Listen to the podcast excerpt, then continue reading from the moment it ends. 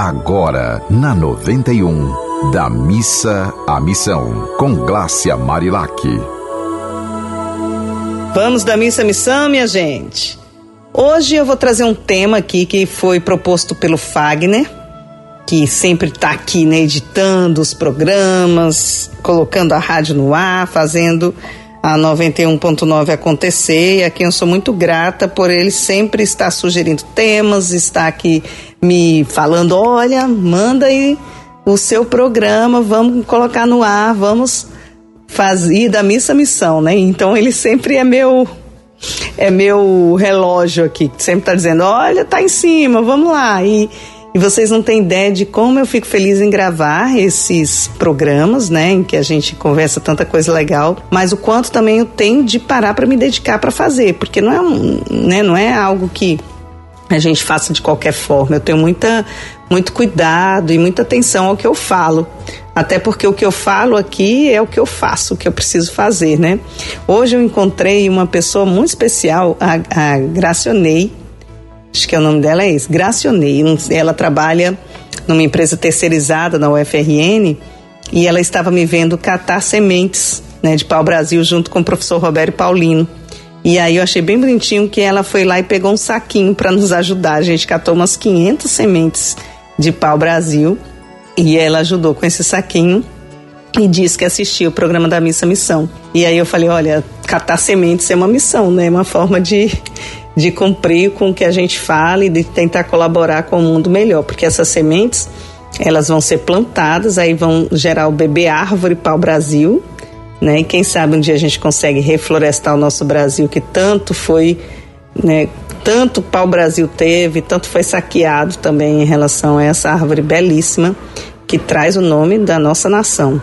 Então, é, eu, eu hoje eu propus a partir de uma proposição, na verdade, do Fábio, do Fagner, que a gente falasse sobre a relação pais e filhos.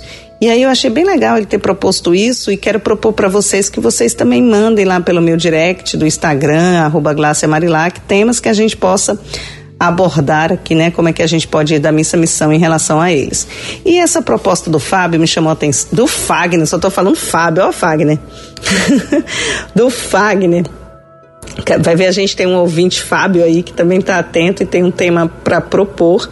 E nessa proposição de falar sobre pais e filhos nessa relação, eu gostaria de te fazer uma pergunta. Se você tem filho, como é que é a sua relação com o seu filho?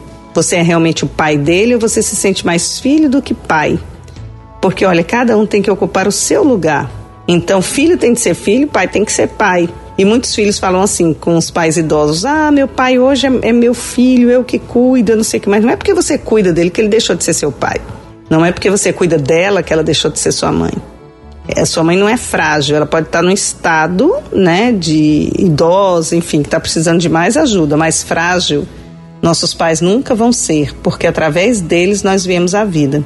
E tem muitas crianças hoje em dia, especialmente né, nessa nova geração, que não respeitam os pais, não pedem mais a bênção, como a gente sempre pediu, né? E pedir a bênção é muito, é um ato generoso, é um ato muito lindo, assim, de generosidade dos nossos pais em saber que eles são representação de Deus e que eles podem nos abençoar, né? E isso é, é, é muito lindo. Eu sempre gostei de pedir a bênção para o meu pai. Meu pai já já não está mais aqui entre nós, né? Mas minha mãe está e eu sempre peço a bênção e eu acho isso belíssimo.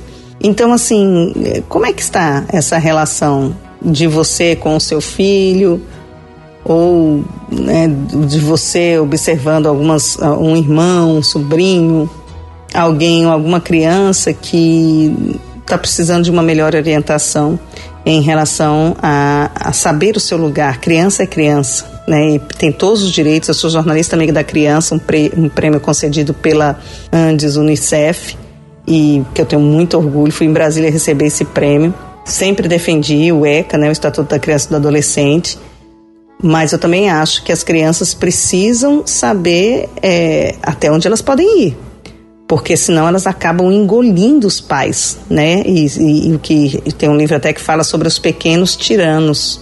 Então, é importante a gente saber educar a partir do nosso exemplo para que o nosso exemplo possa ser praticado pelas crianças, porque não adianta você falar uma coisa e fazer outra. As crianças aprendem pelo que elas veem.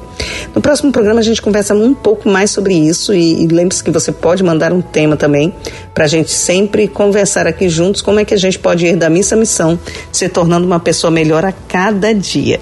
Gente, olha só, continue com essa sintonia do amor. Abraço. Você ouviu Da Missa à Missão com Glácia Marilac.